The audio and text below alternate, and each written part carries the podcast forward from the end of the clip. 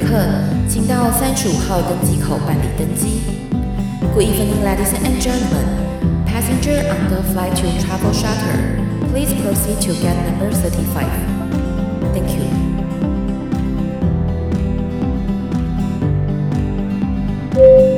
各位贵宾，我们即将起飞，请确实扣好系紧您的安全带。谢谢。Ladies and gentlemen, we are ready for takeoff. Please make sure that your seatbelt is fastened. Thank you.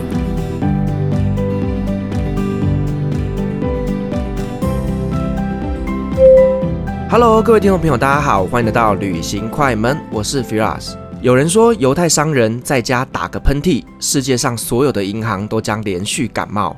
也有人说，全世界的钱装在美国人的口袋里，而美国人的钱却装在犹太人的口袋里。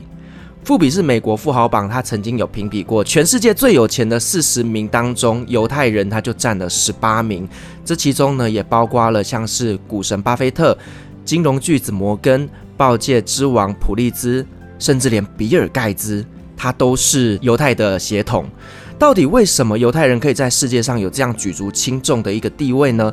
而以色列这个在环绕着阿拉伯国家的地理环境当中，它如何在夹缝中求生存，甚至成为军事大国呢？好，我们今天邀请到了。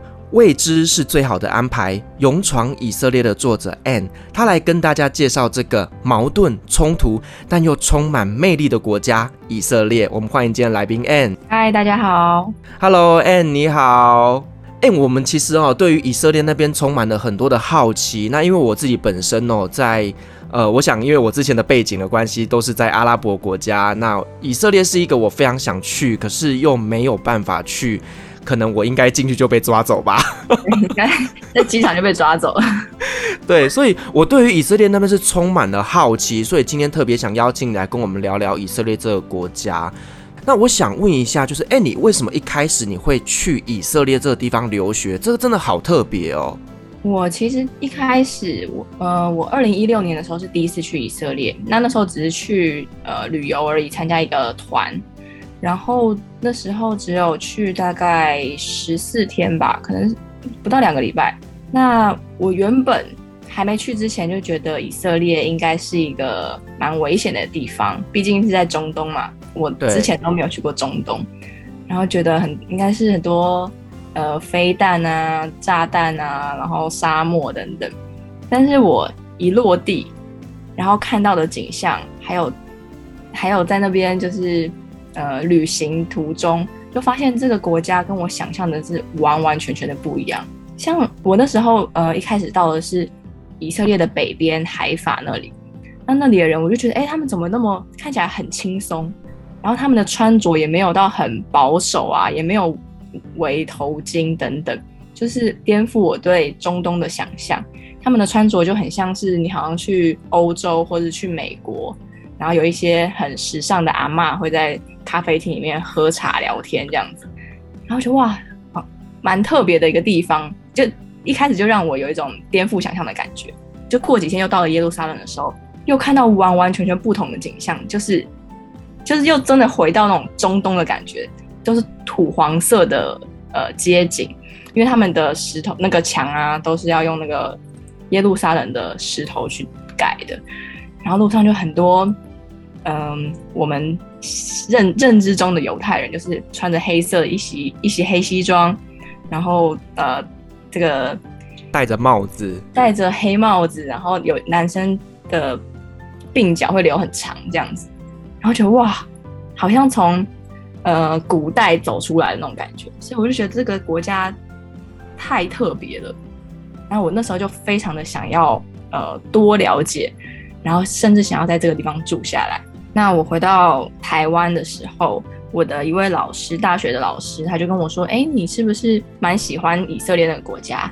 我说：“哦，对啊。”他说：“你想要那边待下来吗？”我说：“很想啊，但是就是我在台湾，这离我太远了，我可能就只是去旅游而已，没有机会在那边待下来。”然后他说：“那你现在要升大四，呃，你其实可以申请看看我们学校的交换生的计划，因为我们跟呃以色列有姐妹校的关系。”然后我说啊，真的吗？那只剩下最后一年嘛，我就一定要把握这这一年，然后尽全力的去申请。然后就申请，然后通过就。顺利的在那边交换了一年的时间，所以说呢，在海法那边，它就是一个比较开放、像西化的古的一个城市。那在耶路撒冷这边，它就是宗教气息比较重一点，包括像是呃伊斯兰教，还有像犹太教，还有像基督教。所以这一边的整个穿着打扮跟连整个街景都会呃比较宗教一点点，是这样子吗？对，因为耶路撒冷算是这三大宗教的一个最重要的一个城市嘛。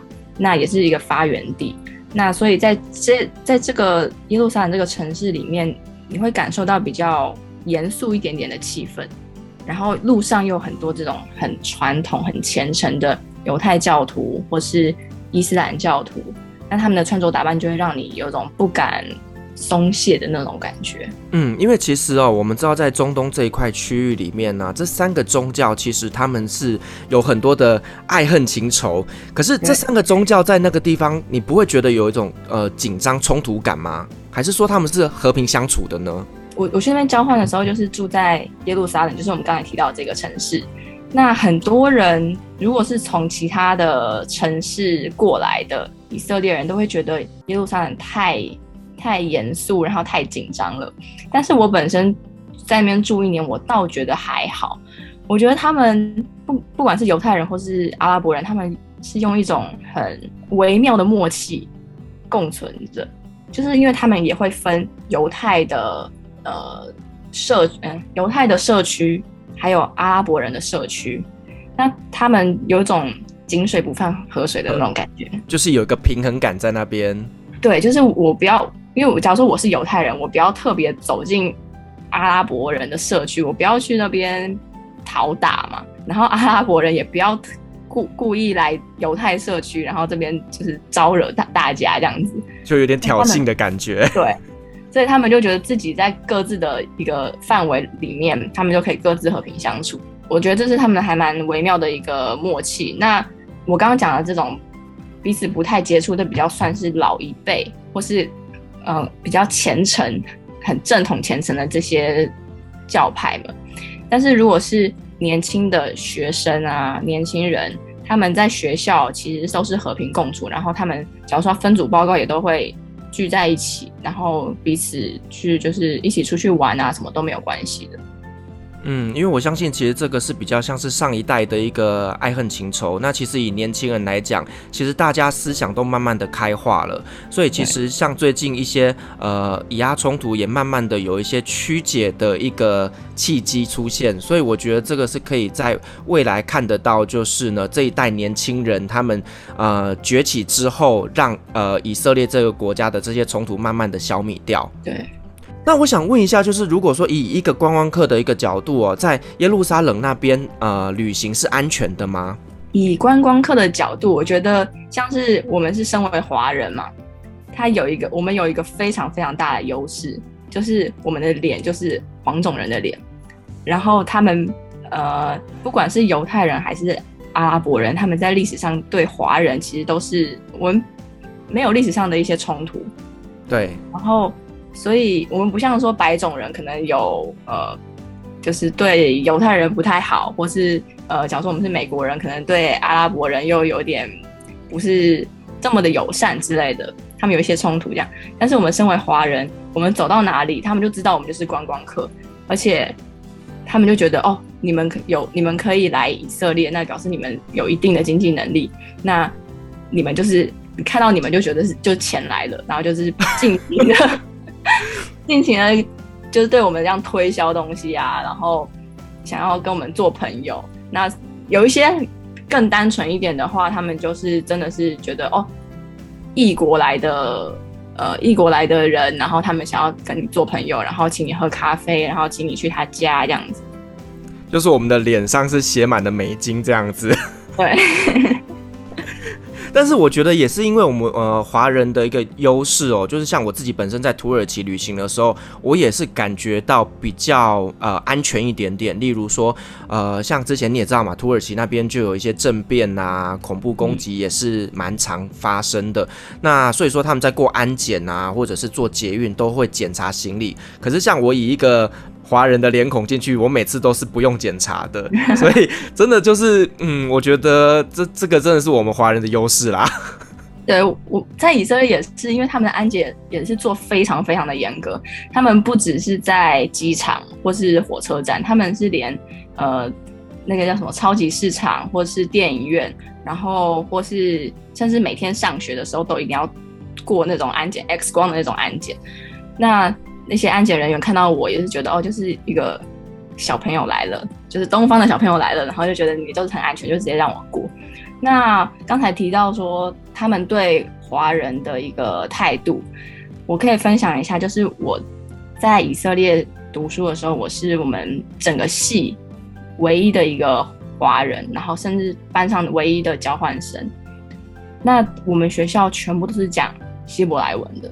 那虽然我有学一点的希伯来文，但是没有好到说可以去读那些专业的知识这样子。然后一开始我还蛮紧张的，但是后来发现我的同学们，就是我当地的同学们，他们就是不管是谁坐在我旁边，他们都会帮我翻译，翻译成英文，就是逐字的这样子翻译。然后我回到呃我我的我的我家，然后我的室友是一个冰岛人。然后我就问他说：“哎，那你上课上的怎么样？”他说：“我根本什么都听不懂。”然后我说：“他为什么没有同学帮你翻译吗？”他说：“没有啊，谁会帮我翻译？”然后我才发现说，他们真的是只有对我们这种亚洲面孔，就特别的友好，特别的友善这样子。哇，好特别哦，仿佛就是所有人都在照顾你耶。对，就是连呃不不只是同学，连老师都会特别，就是讲完一个段落以后说：“哎，那你听得懂吗？你不听不懂的话，我用英文跟你再讲一次。”嗯，就好像真的是特别照顾我们这些小朋友一样。好，那哎、我们刚前面有稍微聊到安检这个问题哦。那大家都知道，就是以色列其实在机场的安检是世界有名的严格的。好严格。我之前也有学妹哦，就是她去以色列那边出差，然后呢，听说就是在过安检的时候被弄到哭了，就是因为她的飞机是要飞到欧洲去往下一个国家，结果她在机场卡了七个多小时，导致她后面所有行程都 delay 到。那我们可以来聊一下机场这件事情吗？好，我觉得这是一个很重要很重要的事情，就是要去以色列的话，一定要知道他们机场安检有多么的严格。那我第一次去以色列的时候，因为是参加团体，所以是。有事先被导游提醒，就是呃，我我通常都是从台湾然后到香港去转机。那你到香港的时候，你才可以拿到以色列航空或是呃另就是要直飞以色列的那个班机的机票。那你要拿机票之前，他一定会派以色列人来跟你一对一的问答，然后有点像是在做口试，而且就嗯，他。问的仔细到什么程度？他就问我说：“你叫什么名字？”那我说：“哦，我叫做 Ann，就是我讲讲我的中文名字。”然后他说：“你为什么要来这里？你跟谁来？你你读什么学校？”然后我就想说：“你说台湾的学校吗？”他说：“对。”然后他说：“那你读什么科系？你的老师是谁？那你觉得呃，就是他就问到你的家族背景啊，然后你的学校等等，就是问了超久。我第一次去我就被。在在那那个关卡，我就已经被问了二十几分钟，然后问了二十几分钟，他觉得嗯，好像你回答的都是实话，他才说好，那就拿着你的那个登机证，那你就到那个候机室里面去等。然后到到了候机室以后，我以为已经结束了，但没有，他们就说好，你是就是他看你的行李，然后就说那个登记证给我，护照给我。然后把你的随身行李全部都给我，我们要拿去做安检。然后我们说哦好，然后就把你就全身就有那种快要被脱光的那种感觉，就只是只是他没有脱衣服而已，就是把所有身上的东西都给他。然后呃，几乎全团的人都行李都被抓拿去安检，然后一个一个回来。但是我那时候不知道为什么我的我的行李也没有什么问题，但是我就被放在最后，所有全团人都已经上飞机了，然后我还坐在那个候机室那边。然后导游只好就一直跟我们讲说：“哦，不用紧张，不用紧张。那个以色列航空他们就是这样，你不会被丢包的。”然后我那时候也是等了一个半小时吧，然后后来我的行李才回来，然后才顺利的搭上飞机。落机以后，终于到达了以色列。然后就因为我的行李被检查了太久，所以根本赶不上我们的那档那班班机，然后就没有到。哦，你的行李没有上飞机？我的行李没有上飞机，所以我的行李就没有到。那不只是我第一次去以色列是这样子，我每一次去以色列，我的行李都不会到，因为我都被问非常非常的久。但这是他们的，他们好像电脑上面都会有这个记录。那也不只说是你入境而已，因为我们通常会觉得说哦，入境，所以他们会检查的比较严格。但其实他们出境的时候也检查的非常非常的严格。我那时候要出境，他会也是先口试问你说你为什么来这里，你为什么待了那么久，然后之后要把你的就会给你贴上一个标签，在你的行李上面绑一个标标签，然后要让你走的时候要去过安检，而且他的安检非常的严格，他会针对你行李上面那个标签上面的编号。然后把你分配到第一个区域或第二个区域，然后去做特别的安检。然后他们做安检不是说不是把随身行李放到那个输送带上面而已，他们是要你把所有东西都拿出来，然后他会拿一个棒子，然后在你的行李里面一直这样检测、检测、检测，然后拿去电脑里面看，然后呢再再检测、检测、检测，然后再拿去里面看，然后就做的非常的一丝不苟。然后我真的觉得要理解他们，不然你会对这个国家，你还没进去，你就已经会先痛恨了。因为我之前有听说他们在问这么多问题，其实主要就是说。不断不厌其烦的重复问这些 detail，是为了要让你突破心防，那甚至让你讲出真话。可是我刚刚听你这样讲，在香港，他每一个人都这样子问呢。如果说那一班飞机有两百个乘客，他不就要问两百个人吗？他不烦吗？所以他们的脸都蛮臭的。哇，那这样等于是说你你要呃，等于一般来讲，我们都是提前两个小时去机场嘛，所以你如果要搭以色列航空，你可能要提前三个小时到四个小时，因为你会遇到很多很多的时间在登机前要去处理的。对，我通常都会抓要提前四个小时，因为你不知道你会在机场被问多久，你有时候可能你被问二十分钟算很快的，那有有时候你可能被问。一个半小时、三个小时等等都有可能。就 even 像你是在当地待了这么久，你还是会被问吗？你知道我那时候已经觉得说我已经来了，我已经来了呃五六次了，我应该算是很友善的吧？你应该觉得我是对以色列友好的吧？但是我上一次去哦，就是在疫情之前去，我还是在机场被扣留了七十七八十分钟，就在问这些东西。你知道他问我什么吗？他说。你为什么要来以色列？然后我说哦，来旅游。然后他说你来那边待多久？我说两个月。他说为什么要来两个月？我看你的那个护照上面你，你你不是之前有来以色列读书吗？然后我说对啊。他说那待一两个月干嘛？你该去的都已经去过啦啊。我说可是我还是觉得这里很很漂亮啊，还是觉得很想要继续旅游。他说而且以色列那么小，两个礼拜就够了，你来来两个月干嘛？听起来真的很不欢迎观光客哎。他就问的很犀利，然后问到后来，我都觉得，哎、欸，我自己是是不是不该来那么久？我到底为什么要来这里？但还好，他们后来就知道你其实是没有什么恶意的，然后也没有什么任何的问题，然后后来就会笑笑的对你。嗯，真的会被问到怀疑人生呢？真的，我我真的那时候超怀疑我自己的。那像我知道，就是呃，去以色列旅行的时候是。签证好像是可以用 Visa Out，对不对？就是盖在一张纸上面，然后呢，要离开的时候那张还可以撕掉。真是真的有这样的做操作吗？它是以色列，它是你进你入境的时候，它不会在你的那个护照上面盖章，它是会让给你一张小卡。入境的时候是一张蓝色的小卡，一张小纸这样子，然后上面有你的护照的呃一些资料，然后你的照片等等，然后你要。在整个过程中，你一定要保护好你的这张小卡，然后因为你到时候出境的时候，他也是会认得这张小卡，然后再发给你一张出境的纸的一个小卡，是粉红色的。然后他就是为了，因为以色列它是一个蛮蛮有争议吗的一个国家，所以他他担心观光客如果来了他们的国家就不能去一些阿拉伯其他的国家，所以他们这样子是对观光客是蛮是好的。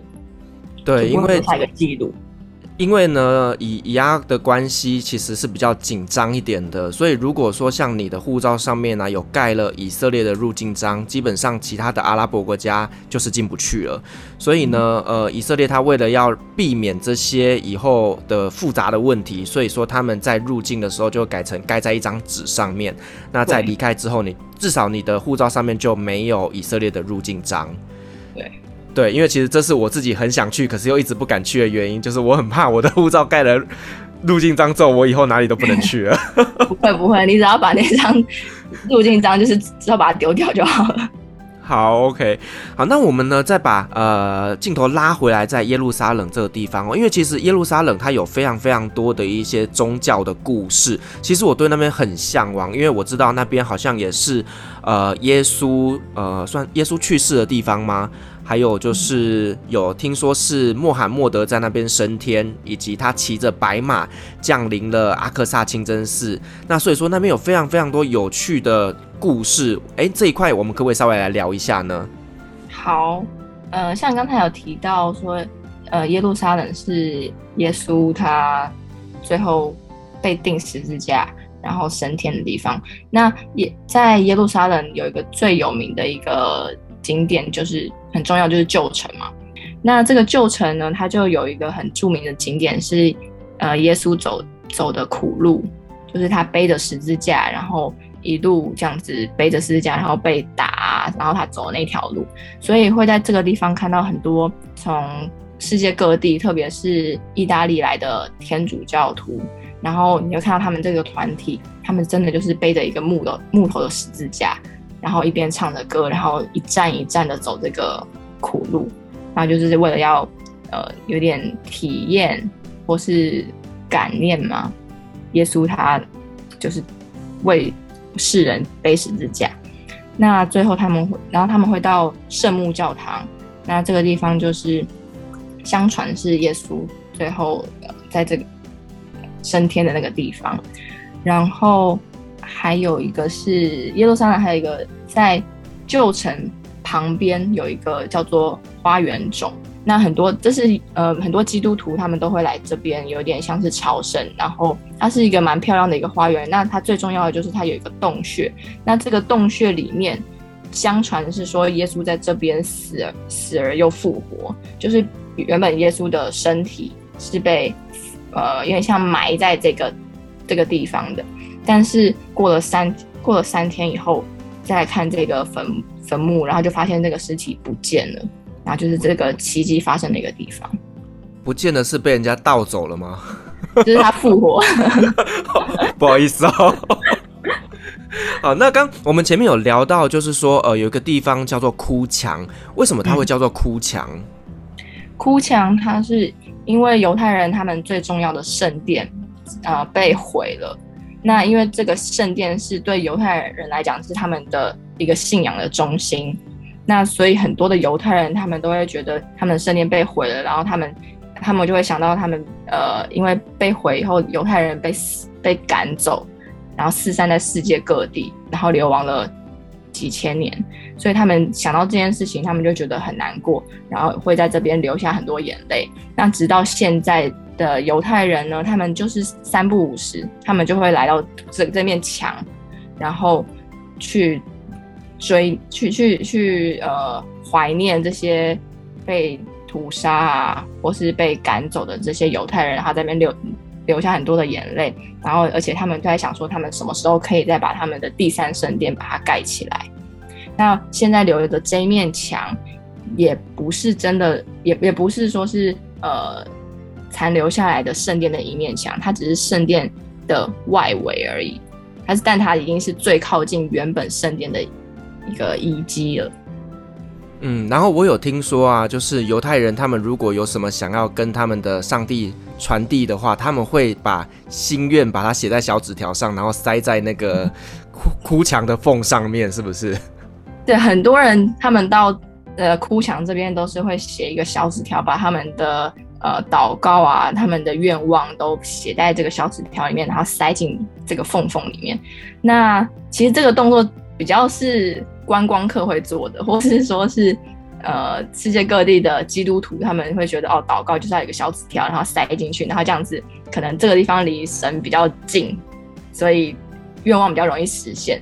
但我在那边观察到的犹太犹太人，他们比较不会去做这个动作，因为他们那个地方就是他们每天三不五时就一定会去那边读经祷告的。那犹太教比较特别的是，他们祷告他们会用一个，他们会有他们自己的经书，那他们就是每天就是读一样的，然后在那边边哭边边流泪，然后边呃念，就念那个经书上面的东西。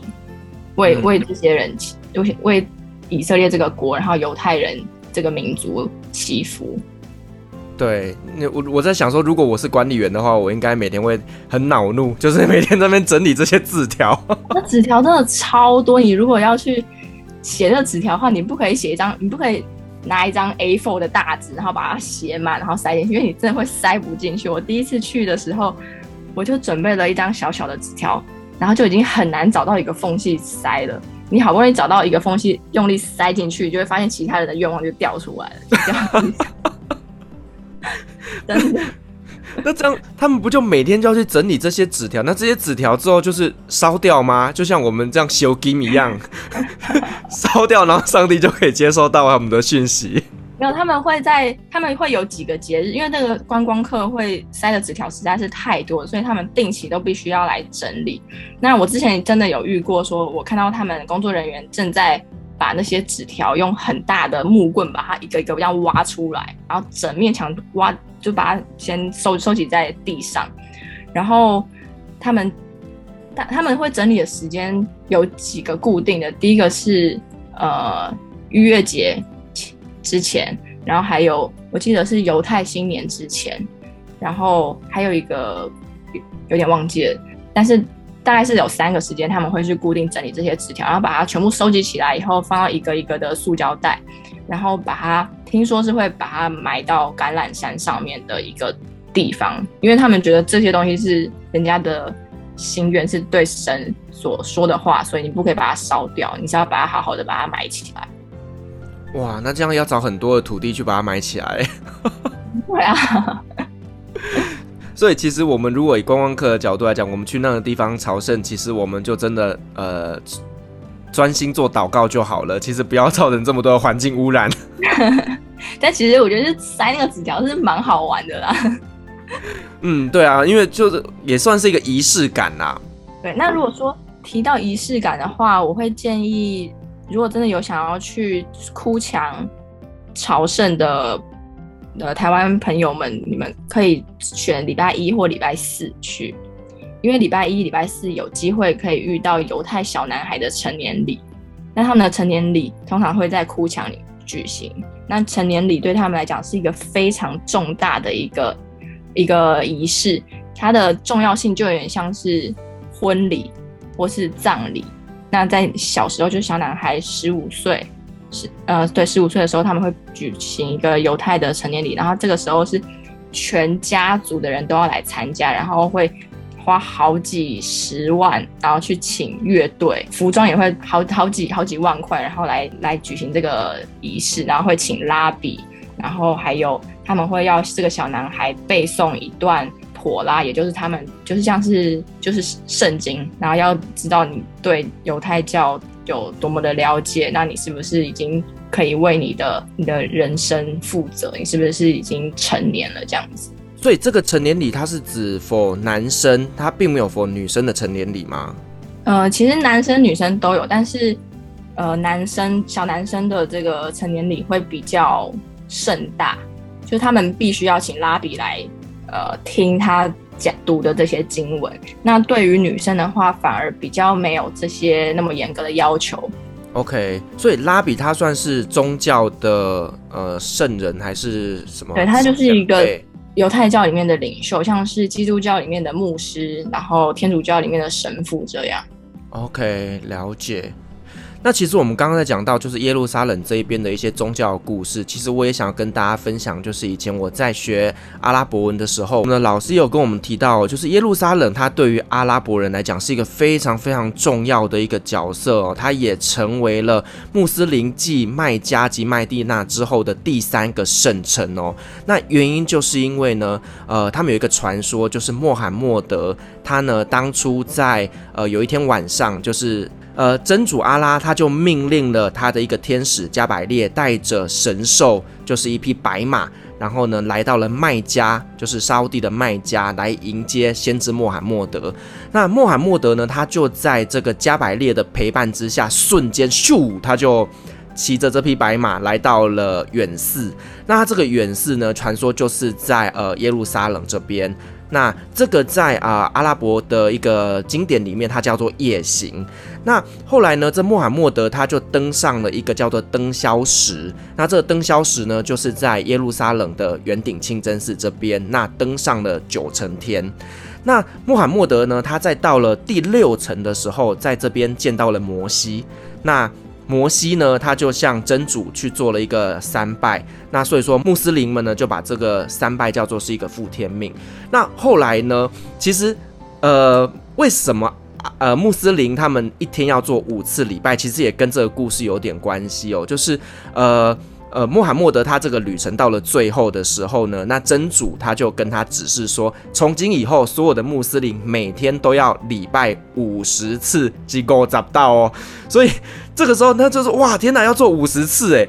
那后来穆罕默德他又从呃第七层回到第六层的时候，他又重新见到了这个摩西。那摩西就提醒他说，这五十次是远超过人类的承受范围。所以呢，穆罕默德他就主动呢，连续了九次的要求，呃，跟真主请求说，可不可以减少礼拜的次数？那直到最后减到一天拜五次。所以呢，呃，穆斯林他们一天要做五次的礼拜，也跟这个故事有非常非常大的关系。所以这个地方对于穆斯林来讲，也是一个很重要的一个城市。这是以前我们在学校听老师讲的一个故事，这样子。原来如此，我之前也有上到，呃，因为那个。刚才提到的哭墙，那它的上面呢，就是你刚才提到的这个圆顶清真寺的所在。然后我之前也有上去想要看，就是参观一下。那它的严，它的安检也是非常非常的严格。那一，然后有也有固定的时间才能开放观光客去参观。然后你到了上面以后，它是好像它好像是属于呃约旦那边的警察去管理的，因为它的。它的它呃不能不能说属于哪一个地哪一个国家，因为这个会太政治，那太敏感，所以现在好像是交由约旦那边的警察去管理。那你到上面的话，你真的要比一般呃，你要格外的严肃跟庄严，就是你穿衣服的话，你不可以像呃露手，女生不可以露手臂，然后也不可以穿短裤短裙。你一定要把就是身体这样子包的好好的，不要露出太多的、太多的、太多的手或是脚这样子。那如果你真的是不小心上、不小心没有准备好然后就上去的话，他们还会在入口处发给你一条布，然后让你把它把你自己把它包起来，然后才能上去参观。然后在在上面，如果你要拍照的话，就是那个警察都会到在旁边，就是一直的。看着你有没有做一些不好的事情，你多蹲下去绑个鞋带，他们会觉得你是不是要捡他们的石头？因为他已经不可以带走这里的任何一花一木，然后一个石头都不可以。所以你蹲下去绑鞋带的时候，你他们就会特别的看看着你。然后如果是你去上你在上面拍照，特别是很多人想要跟圆顶清真寺拍照嘛，然后他们也会看你有没有比不好的动作。那我之前有。在旁边看到有一些观光客，他们就会觉得可能好像用手提着那个圆顶清真寺的头啊，是一个蛮可爱的动作，所以他们就打就企图这样子拎着那个清真寺这样，然后就马上被这些武装的警察喝止，然后很凶很凶的就说不可以这样子，然后你也不可以比耶啊，或者什么都不可以比，就只能好好的站在那边跟他拍照。太太严谨了吧！观光客要需要特别注意的。那我之前也有打算要进到这个圆顶清真寺里面看一下，因为它毕竟是这么有名、这么神圣的一个一个景点。但是我听我的阿拉伯朋友说，如果不是穆斯林的话，是不可以进去参观的。嗯，哦，有这样子的规定哦。对，他说好像会看你的 ID card 上面你是不是写是不是穆斯林。那我辗转又听到另外一个导游的朋友是说，他们如果你真的这么想要进去参观的话，你好像要参，你好像要被口试，然后被发一个证照还是什么才可以进去参观，因为那边好像真的很神圣。对，还要 interview。对，所以我到现在还是不知道圆顶清真寺里上里面到底长什么样子。其实我已经去过三三四次。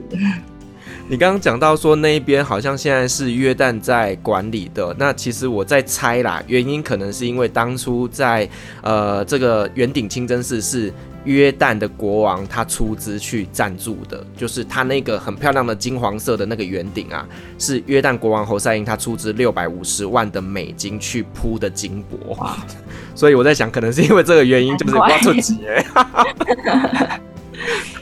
然后哦，还有一个要特别注意的，就是很多呃，因为相传这边也是也是犹太人他们以前圣殿的位置，但是但是因为圣殿被毁了，所以犹太人他们都不太会上来这里看，那他们也不太能上来。如果他们上来的话，他们会有好几个，好像四个还六个的。因为像是警察、保镖，他们一路这样子随行，就是保护他们的安全。那你在这里呢？不管是什么宗教，呃，不管是基督教或是犹太教，你们不可以在这边有任何的宗教行为，因为这个地方是属于伊斯兰的圣地。然后像有些基督徒可能会想要在这边祷告啊，然后或是唱诗歌等等，然后都会马上被禁止，然后把你赶下去。嗯，哇，所以其实这个地方真的是宗教意味非常非常的浓厚，所以在这边真的要是互相尊重，千万不要去试图挑衅，不然会很可怕。对，OK，好，那我们再稍微聊回来，就是犹太教哦。那呃，犹太教那边有没有一些呃特殊的习俗可以跟我们做一下分享呢？好，我每次提到犹太教或者分享以色列的时候，我一定会提到他们的安息日。安息日这个就是。呃，我们一般我们想到的周休二日都是礼拜六、礼拜天，对不对？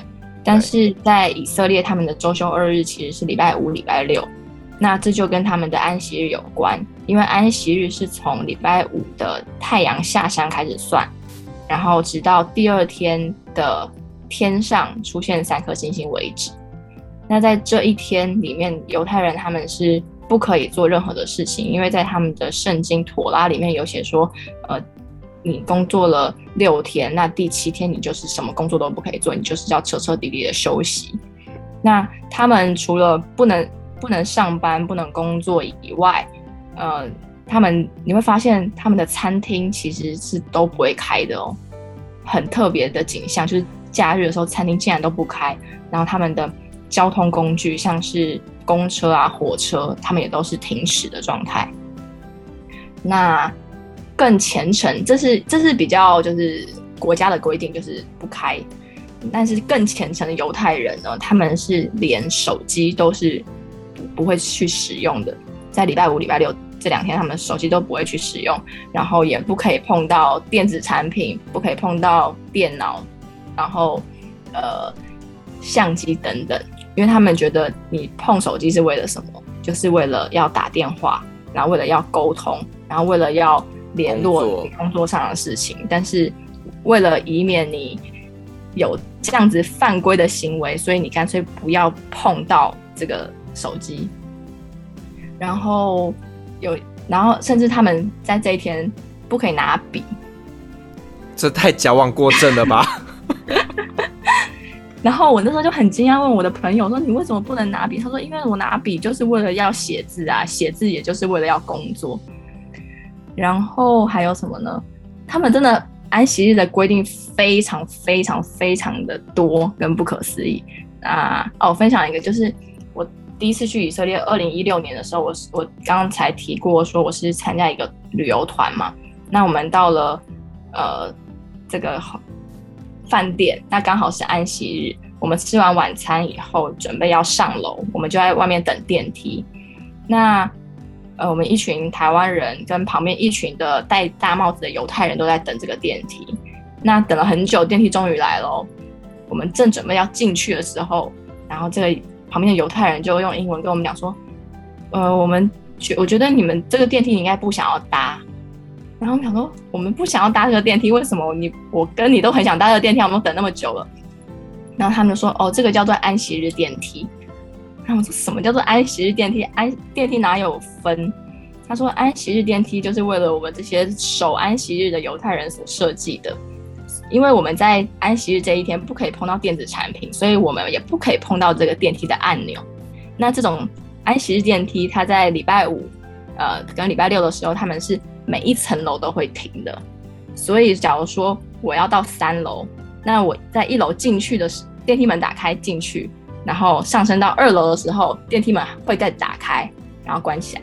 然后到了三楼的时候，电梯门会再打开，然后我就可以走出去，所以我就不需要碰到这个电梯的按钮，但是我也可以使用到电梯的这个方便。所以，假如说你要到二十楼的话，你可能要花上好好几分钟才能上去。所以他说，呃，但是旁边有一般正常的电梯，那你们如果没有守安息日的话，你们是可以去使用那种正常的电梯的。妈的，有病吗？你给我走楼梯。对啊，所以很多犹太人后来就是选择都走走楼梯还比较快。对啊，如果你只是要去三楼，你那边电梯那边开开关关开开关关，用走的都还比较快。哇，我真的觉得这个有点太夸张了。而且他们还不可，因为我之之前真的是有去我的虔诚犹太朋友家里面做客，然后一起过安息日。他们其实很很欢迎朋友或是观光客跟他们一起到他们家去过安息日的。那我有发现，他们连电灯都不可以碰，不可以开关，就只要是跟电有关都不可以碰。点蜡烛吗？没有，他们也不能点蜡烛。那那要要用什么照明呢？所以我就问他说：“那所以你在这一天是我们要摸黑吃饭吗？”然后他说：“没有没有，你知道犹太人我们发明了另外一个东西，就是呃叫做 Shabbat Clock，它其实是有点像是定时器。”那它先把这个定时器先插在插座上面，然后再把你的呃台灯啊或是一些插头把它插在这个电定时器上面，然后你就可以设定说，假如说我今天晚上九点要熄灯，然后明天早上七点灯的时候灯要亮，那你就先在这个定时器上面设定好，到时候你就不用碰到这个按钮，那灯就可以照常的运作。哦，就等于是事先设定好就对了。对。好，我们还要尊重每一个宗教他们的一个规定。他们规这个安息日规定真的超级多，但是我觉得很有趣，就是每次去不同的犹太朋友家庭，就会发现更多不同的规定跟不能做的事情。所以可能因为每一个家庭他们遵守的程度不一样，所以说规定也不太一样。对。哦，OK。那像一般观光客如果去的时候刚好遇到安息日，那不就？外面也没有餐厅，然后也没有交通工具，那不就 关在饭店里面吗？就是，所以就是大家一定要先知道安息日有有有哪些可以做的事情，或哪些不能做的事情。那一般尽量不要安排在礼拜五或礼拜六到达以色列，不然的话，你真的只能坐呃计程车，因为就没有公车，没有火车了。那坐计程车的话。大部分都是阿拉伯司机开车，因为他们就是不用守安息日嘛。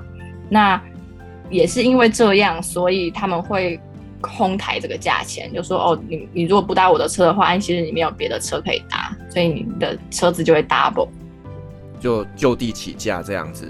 对，唉，这个是无奈啦。对，所以其实大家去旅行的时候，一定要先了解一下当地的这些风俗民情。对，然后呢，要一定要规划好，避开这些会造成你呃旅行不方便的一些规定啊。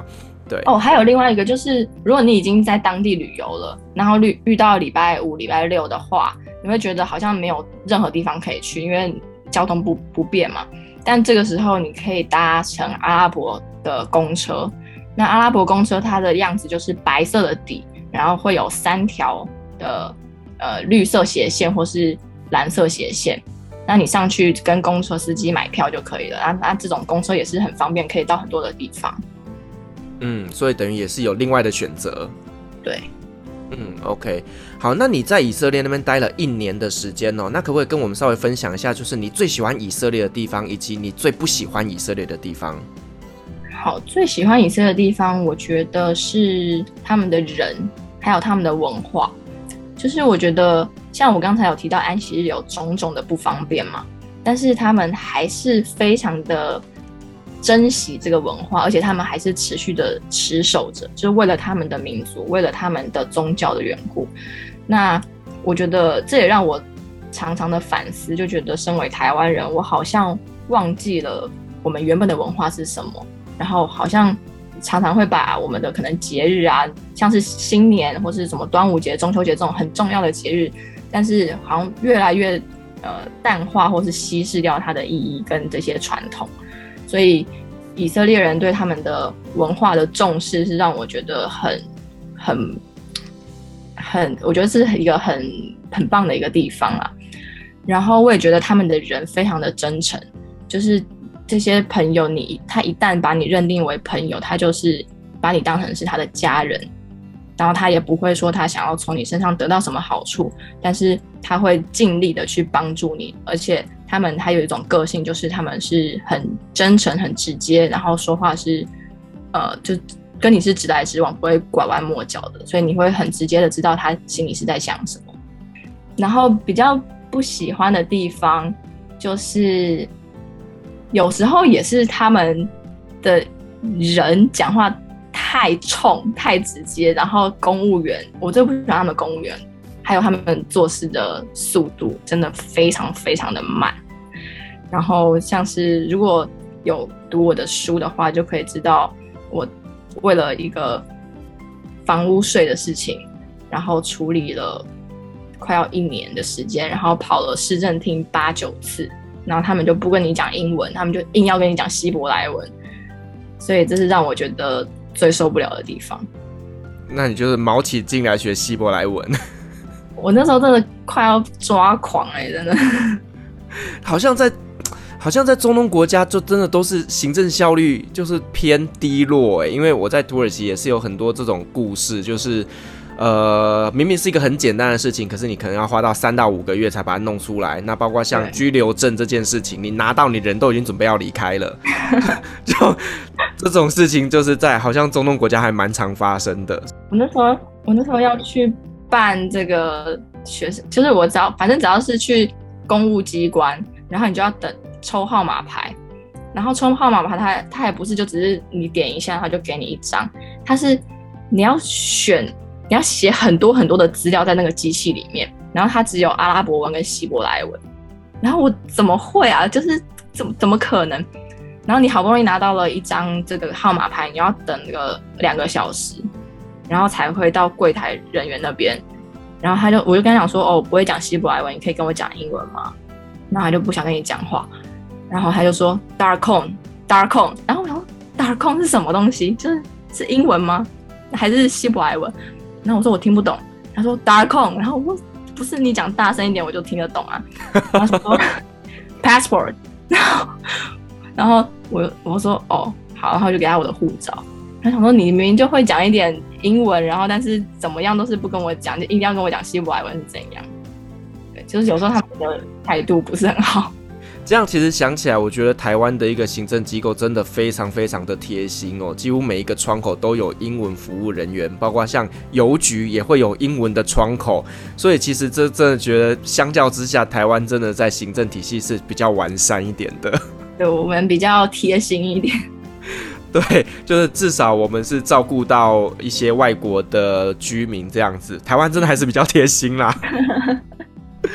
对，好，那哎，我们可不可以稍微聊一下，就是呃，在以色列那边有没有什么美食是你很推荐的？以色列的美食哦，呃，很多人都会觉得说中东没有什么美食，因为他们毕竟啊、以色列毕竟是一个沙漠地区嘛，然后又没有什么水资源，但是以色列人他们却非常为他们的美食感到骄傲。他们说，因为他们犹太人是从世界各地回回来这个土地的。所以他们会把世界各地最好吃的东西都一起带回来，然后他们觉得在以色列这个地方，你可以吃到所有好吃的料理。那以色列的美食，我最推荐的是 hummus，就是鹰嘴豆泥啊，那个我也很爱，我觉得超好吃的。然后他们每每一家的鹰嘴豆泥又都有一种都不太一样，有些会比较有颗粒，然后有些是比较滑顺，那又有分冰的或是温的。然后上面的料也都不同，他们在上面有有些会放一些鸡肉啊，然后用香料去腌制，我觉得那个味道是在台湾很难得可以吃得到。对，那我也很喜欢他们的以色列早餐，就他们会他们说以色列人吃早餐是没有分时间的，就是你到晚上、下午、晚上、半夜，你都还是可以去点以色列早餐来吃。那他们的以色列早餐你可以点呃。番茄蛋就是 shakshuka，然后或是他们会附很多的一些小菜酱料配着面包吃，然后他们的分量都非常的大，然后就是很很健康、很营养那种。我觉得我好像不应该起这个话题，害我现在肚子好饿，很想吃东西。对，因为其实你刚刚讲到那个 hummus 啊，它其实就是用鹰嘴豆把它磨成泥，然后呢，它可能会再撒一些橄榄油，然后可能会有一些他们当地的一些酱，可能是番茄的碎泥啊或什么的，然后上面会有的会放鸡肉或放牛肉，然后呢再沾大饼来吃，哇，那个真是 超好吃的。对，哎，我不知道土耳哎土耳其应该也有，就是他们。呃，鹰嘴豆泥里面一定要加的就是他们的芝麻酱，他们的白芝麻酱，对对。然后这个白芝麻酱是在台湾几乎是吃不到的，就台湾虽然有芝麻酱，但是跟他们的味道是完全的不一样。对，所以真的，我觉得他们真的很会处理鹰嘴豆相关的一些东西，像他们那边阿拉伯有一个叫 falafel，这个我不晓得说以色列那边有没有，那个我超爱，炸鹰嘴豆丸子。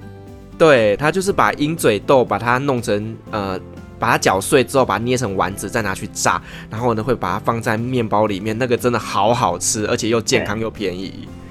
他们通常会把它放在披萨口袋饼里面，就是切一半，然后把它放进去，然后里面再放一些沙拉，然后就有点像是三明治那种街头小吃，然后每个人人手都会拿一个这样子。对，这个在台湾真的很难吃得到哎，哇，好想回去哦。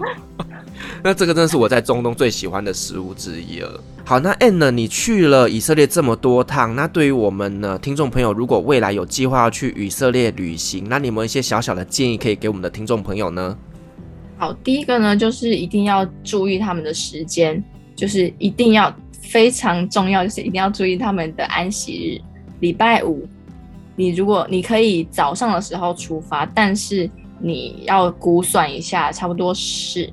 十二点一点以后就没有公车了，就是都已经是末班车，所以你一定要想办法回到你原本的饭店，或者说你就要住那边的 Airbnb 之类的。那另外一个就是，如果你们在旅游的时候，假如说你们去观光的景点，那他们一定是会哄抬价钱，然后但是他们整条街卖的东西都一模一样，所以你从第一家。可能卖很贵，但是走到里面就会卖便宜一点，所以不要在一开始就把全部东西都买齐。然后还有一个很重要的就是，你可以跟他说你是学生，然后因为他们对学生都特别的好。我那时候跟他讲说我是学生，他们就会给我很多的学生的优惠，所以这是一个蛮好的省钱方法。那哦，再补充一个好了，就是。因为以色列的东西真的非常的贵，他们的物价好高，是台湾的可能三倍吧。哇！所以我通常都会要去旅游的话，我会带一些台湾的一些呃纪念品。然后你到那边去，你如果遇到你的遇到遇到朋友的话，你就送他，那说不定你就可以换来一顿免费的餐。我在以色列的省钱小撇步。哎、欸，这招真的很棒哎，用交换的。好，那你刚刚讲到就是呢，在以色列那边有一些伴手礼可以买哦。那你有没有推荐，就是说我们去那边有什么东西是我们可以带回来的纪念品呢？在那边的纪念品，呃，我觉得很多人都会买椰枣，然后还有买他们的死海的产品，哦，还有橄榄油也是非常非常的有名，跟他们的蜂蜜都是很天然的。那我自己会特别推荐的是他们的一个一个甜点，叫做 Halva 啊，那个好吃，那很好吃。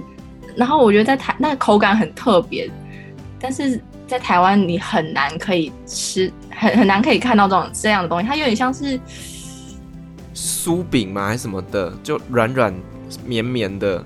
对，然后它有很多种口味，我觉得这是很推荐的。然后还有另外一个是，你如果买了哈尔瓦，那你就一定要买以色列的阿拉伯咖啡哦，搭配着吃，就我觉得很非常的刚好。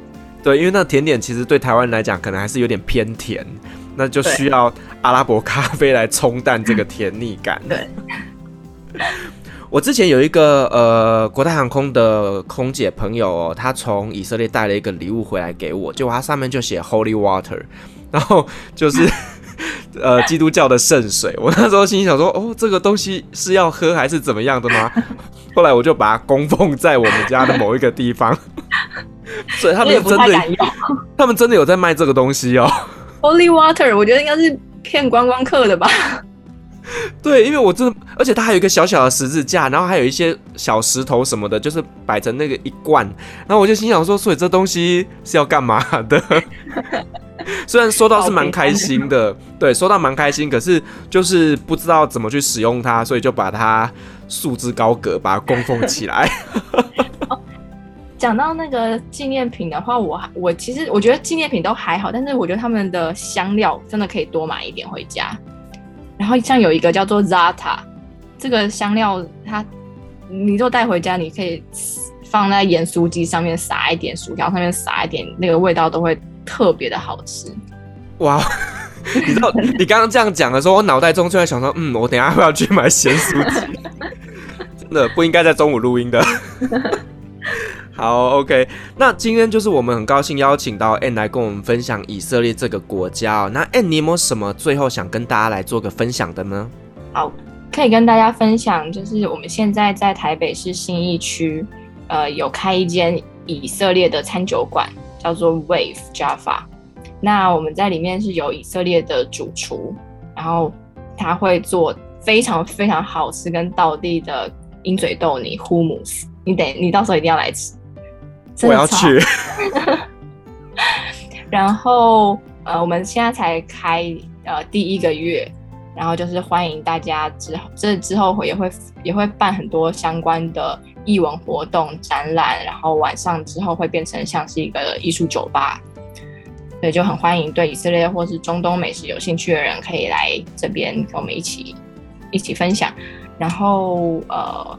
就是我，我去年十一月底的时候有出一本书，叫做《未知是最好的安排：勇闯以色列》。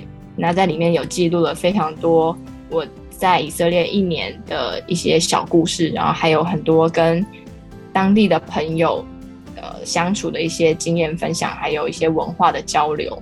所以希望大家可以多多支持。对，详细的一些连接我会把它放在资讯栏。